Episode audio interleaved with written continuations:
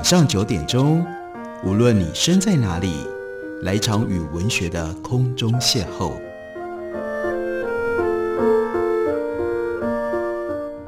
杨照谈书，邀您一同遨游文学世界，认识古今中外的经典之作。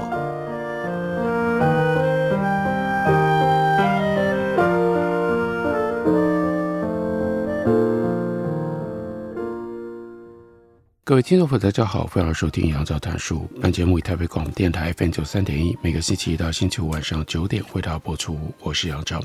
在今天的节目当中，要为大家介绍的这本书，作者是 Paul Gruen。他所写的这本书，英文的书名叫做《Something Doesn't Add Up》，也表示说有什么样的东西听起来、看起来不太对劲。不过关键在于这个双关语 “add up”，所以呢，他是要讲。有一些数字没办法真正的显现出你以为的真相。这本书的英文副标题是《Surviving Statistics in the Post-Truth World》，只有两个关键的重点。一个重点是后真相时代，后真相时代来自于过多的讯息，因为有这么多的讯息，很多时候我们没办法去分辨这些讯息到底哪一些是真的。哪一些是假的？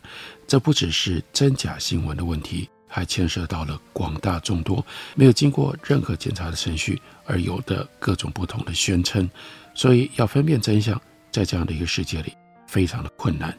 另外一个重点是 statistics，也就是统计，在我们今天这样的一个时代里，充满了各式各样的统计数字。所以作者 Paul Gruen 他所要做的事情。的确，也就是中文译本，猫头鹰出版社刚刚出版的新书，在封面上所写的“看穿生活周遭各种数据”，所以这本书的中文书名叫做《别让数字欺骗你》，副标题是《后真相时代的统计数据解读指南》。在序言里，这位非常资深的统计学家 Paul Gruen，他告诉我们。早在一九七零年代初期，他在英国的赫尔商学院找到了一份统计学讲师的工作。大家用这种方式算一下，大概也就知道，Paul Gruen 他年纪已经很大了，他已经是退休了的荣誉教授，但是他一辈子经营在统计学的领域当中，超过了半个世纪。他说：“我相信教统计学可以让世界变得更好。”这个热切的信念激励着我。每当遇到了怀疑者，我就重述科幻小说家 H.G. Wells 他的名言来回应。这名言是什么呢？有一天，统计思维会和读写的能力一样，成为高效公民的必要条件。为了工作面试，顾问甚至把这句话硬背了起来，然后再回答学院院长的最后一个问题，设法一个字不漏地引用出来。我确信这样的表现给了面试委员留下深刻的印象，也让我得到了这份工作。强大的运算能力一如约定的成真了，而随着这样的发展，我很确定统计将为黑暗之处带来光明，统计将会揭露隐藏的模式，找出生活方式因素和疾病之间的关系，并且在英国杂乱无章的工业环境里检测出阻碍生产力的原因。无论是在家里或者是在工作，统计都可以让每一个人做出更好的决定。借由让人民拥有区分事实和鬼扯的能力，统计也可以替民主服务。他说：“我同时也在统计学的计算里找到了吸引人的笃定感。一件事不是对就是错，没有别的可能。”他说：“我在年轻的时候读过 George Orwell 的《动物农庄》。”而且乐在其中。多年之后，有人告诉我那本书是在影射俄国革命，这让我心里很不踏实，因为我整部小说都读完了，却偏偏错过了这个重点。至少 Tolkien 就直接对读者说，他所写的《魔戒》并没有想要成为寓言故事的意图。不过，谁会晓得呢？我有可能只是去电影院看了一场电影，回家路上。我的朋友却在激烈辩，回家路上，我的朋友却在激烈争辩，刚才电影讲的是什么主题？也许是失去纯真，也许是塑造异己，或者是在讲存在焦虑。这基本上都是随人解读啊。有的时候，你似乎可以把书籍或者是电影曲解成任何你所想要的意思。也许艺术这一回事就是这样。但如果能够知道正确的答案是什么，那感觉会是何等的舒坦。当然了，常有人说，统计也可以受到曲解，能用来证明你想要证明的任何事。但即使如此，我认为这种情况只可能是出于对统计的刻意误用，像是隐藏不利的数字，在图标使用误导性的标尺，或者是重复进行小规模样本的调查，直到你偶然间。得到需要的结果，我相信对统计学方法的诚实使用，将能够引领你找到不容置疑的真相。至少六加八毫无疑问永远等于十四，而二和七的平均数一定总是四点五。Paul Gruen 他就强调，统计对我的吸引力伴随着一些快速而令人兴奋的发展。我们现在看来觉得理所当然。但是当时这些发展感觉相当的惊人。到了一九七零年代中期，电子计算机越来越普及，于是随着时间一年一年过去，我们就见到了电脑利用数字能够做到的事情，真是让人惊叹不已。只要稍微经过指导，任何人都有可能那个时候用 Basic 语言，那是程式语言来编写程式。几秒钟之内，程式就能够飞驰穿越令人望之生畏的庞大计算。现在的统计学脱胎换骨了，不再需要进行像是纸上加总栏位，或者是把几十笔的数字相乘之类的乏味的作业。在电脑问世之前，你得费力的去想清楚自己想要测量的对象是什么，以及这么做的理由，因为取得结果所需要的时间和劳力太庞大了。于是你当然就必须锱铢必较，你要严守问题的界限。但现在我们呢，却有个冲动，想要放手让电脑大肆的翻搅资料，看看电脑会不会发现什么奇怪的事。电脑可能马上就能够显示安全的公园游具是否和儿童肥胖有关，或者全球每一年发射进入太空的火箭数字是否和美国授予的社会学学位数量相关，当然了，电脑不会告诉你这些结果有没有用，是不是有道理。但是人类非常擅长对出人意表的相关性发明出种种的解释，哪怕那些关联性其实只是假象，感觉仿佛没有任何事是真实的，除非能够加以测量。顾问回想。我那时候看到了一份一九八一年的盖洛普报告，调查的是不同国家的生活满意度。结果显示，北爱尔兰地区的分数是七点六八分，满分是十分；而英国的其他地区合起来只有七点六七分。而那正是北爱尔兰问题高涨的时代。丹麦高居榜首，而日本敬陪末座。测量的结果计算到小数点以下两位，看起来。相当科学，所以国家的生活满意度确实真有其事。然而，例如说爱呢，也许你可以要求受访者心里面想着伴侣，同时测量他的心跳或者是他的出汗量，将这些测量结果整合起来，你可能会发现他宣称的爱，事实上并没有跨过真爱的零点五门槛，又或者爱其实根本就不存在。他说：“我有一位整天想着数学的同事，他告诉我，世界有两个，一个是数学世界，另外一个是含糊的世界，而爱显然是属于那个含糊的世界。快转四十年，数字大获全胜，数据化是把我们生活的各个面向转换成为数据的一股趋势。我们如何睡觉，如何购物。”如何运动？如何和朋友在社交媒体上交流？甚至是我们的个性，在车上的坐姿，我们刷牙的方式，现在都可以透过数字来表现。而所有这些数字，都可以被我们这个时代的巨兽，那就是 Big Data 大数据很少，然后呢大口吞下，让神秘的演算法建立起模型，揭露我们的本性，还有我们既有习惯背后的成因。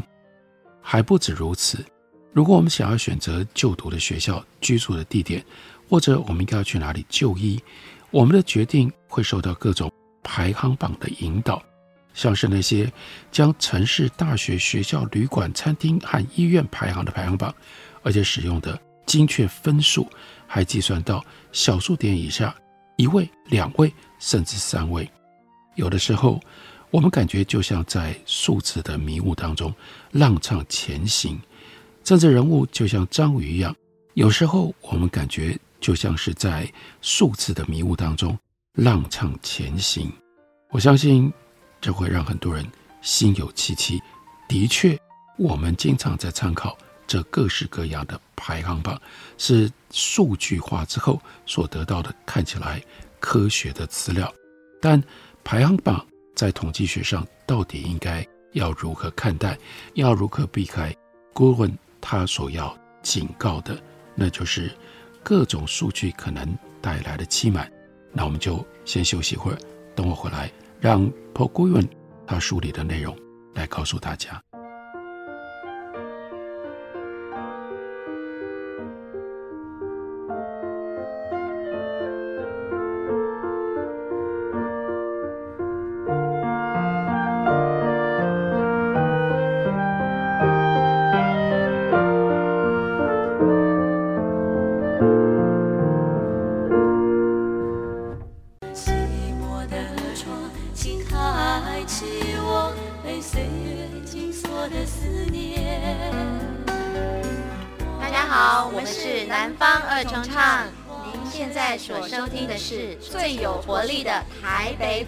电台，FM 九三点一，AM 一一三四。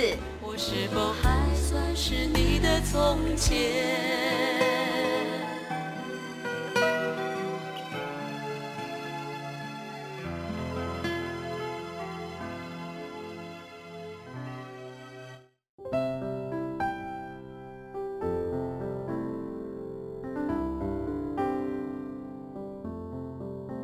听见台声音，拥有颗热情的心，有爱与梦想的电台，台北广播 FN 九三。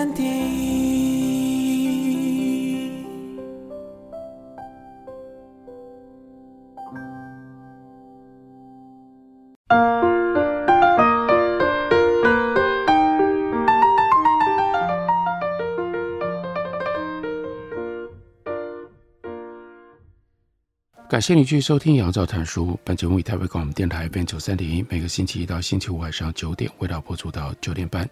今天为大家介绍这本书，书名是《别让数字欺骗你》。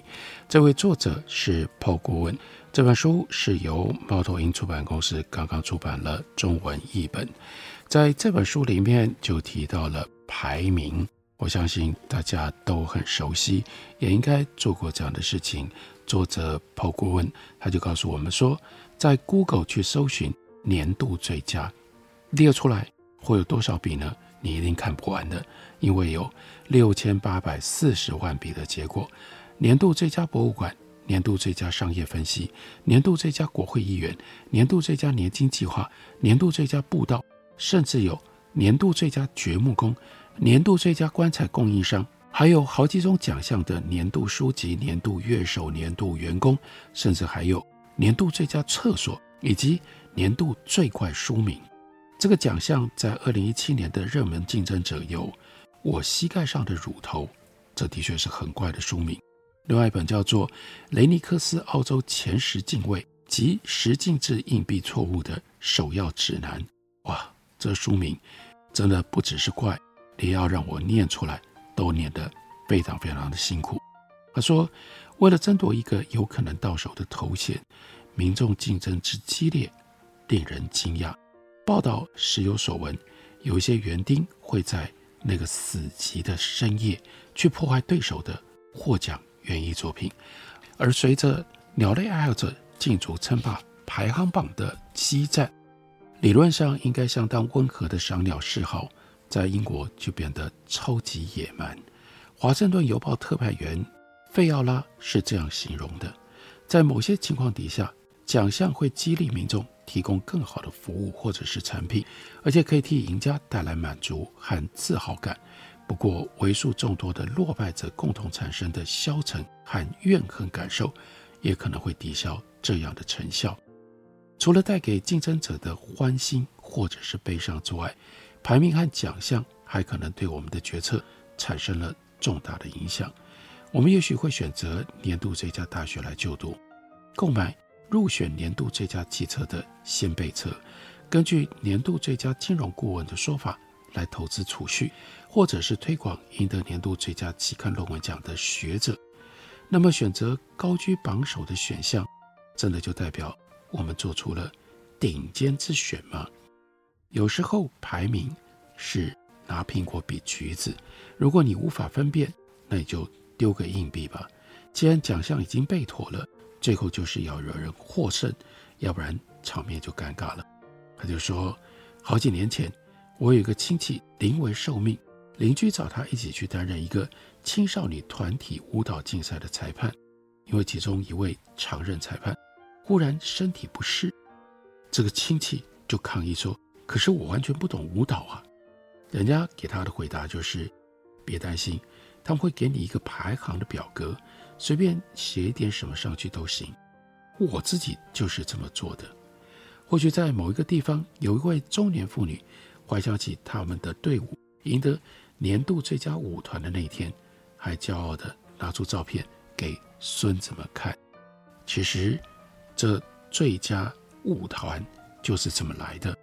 就算我们想要诚实的替参赛者排名，但如果争夺首位的人选太多，我们还是很容易就陷入了困境。报纸和杂志上有定期专栏告诉读者，伦敦最佳用餐地点、年度最佳汽车。或者是值得一读的最佳新书。当然了，严格说起来，这些最佳的说法都不可能精确，除非每一个参选者都经过详尽的评估跟比较。这些专栏作者吃过伦敦的每一家餐厅吗？伦敦至少有一万七千家餐厅。他们开过每一个厂牌去年推出的每一款新车吗？二零一八年前九个月。就有六十七款新车，当然，更夸张的是，他们读过每一本新出版的书吗？英国是出版大国，二零一五年新书出版数字十七万三千本，所以对美国心理学家舒华兹所谓最大化者这一类人来说，做出顶尖之选可能是特别重要的一件事。什么样的人叫做最大化者呢？他会把大部分时间用在不屈不挠地寻找更好的工作、更好的车子、更好的居住地。在徐华子他的诊断问卷上，其中一个问题就问受访者是否同意以下的说法：我看待关系如同穿衣服，我预期自己会试穿很多衣服，最后才能够找到完美合身的那一件。另外一个问题询问受访者。认为自己有多符合以下的描述，那就是清单爱好者，倾向于替事物排名，包括最佳电影啦、最佳歌手啦、最佳运动员、最佳小说等等。你在脑子里可以涌现出这种最大化者他们的形象，他们一直不断地在切换电视频道，因为他总是感觉到别台会有更好看的节目。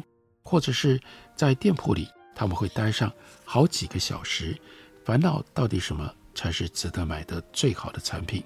他们对于写 email 或者是传简讯也有障碍，因为语气一定要恰到好处。他们的思绪常常被后悔跟自责给淹没了，因为他们发现，尽管自己做了这么多的努力，还是错过了最好的选择。波哥问他记得有那么一次。我和一个朋友在安排西班牙的安达路西亚假期，每次我觉得已经协调出了某一个决定，我们就会忽然想到，这个决定的缺点，也许是价钱太贵，而且得坐小型巴士上的时间太长了。于是我们查看了比较便宜的选项，但感觉都比不上第一个选项来的吸引人。我们本来要入住的度假村，风景如画，坐落在群山里，但现在却改成落脚在繁忙城镇的水泥旅馆楼房。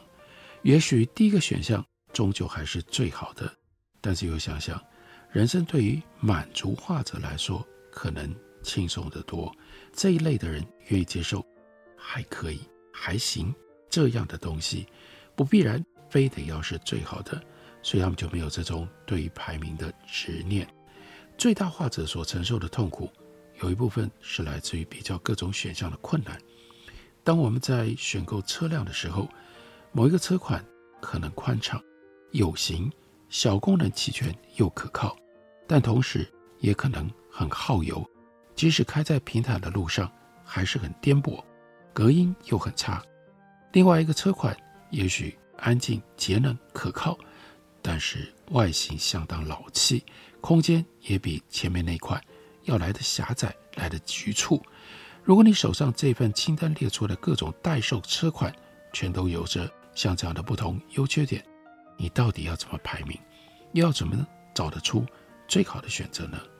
心理学家发现，在类似的情境当中，我们难以处理。所有牵涉到的资讯，明确来说，我们面对的挑战是要在大脑中进行筛选取舍。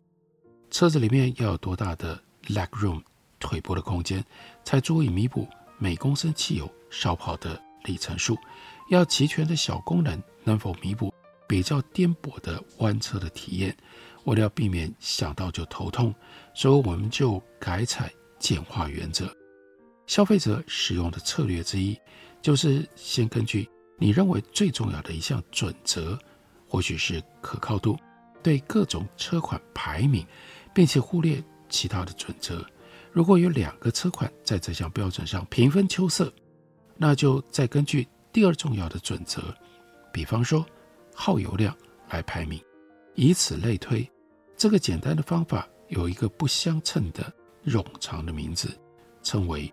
字典编序排名法，因为运作的过程类似字典对于单字进行排序的方式。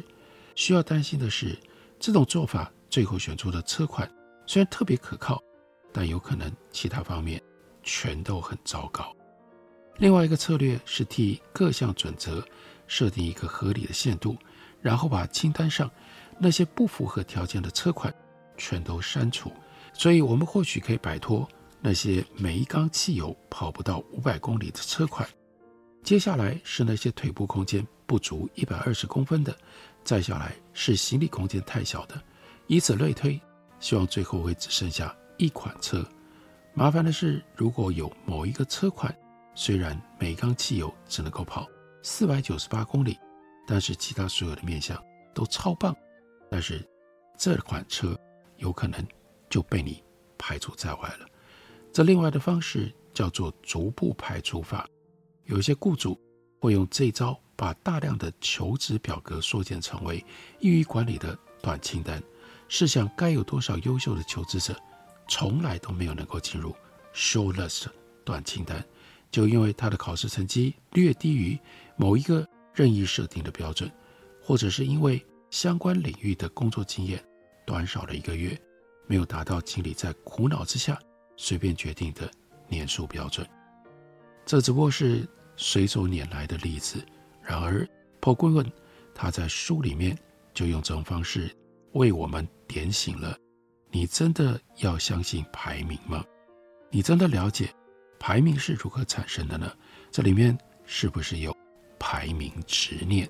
而这就是 pop guel 提醒你，别让数字欺骗你其中的一项展示。这本书是猫头鹰出版的新书，介绍给大家，推荐给大家。感谢你的收听，我们明天同一时间再会。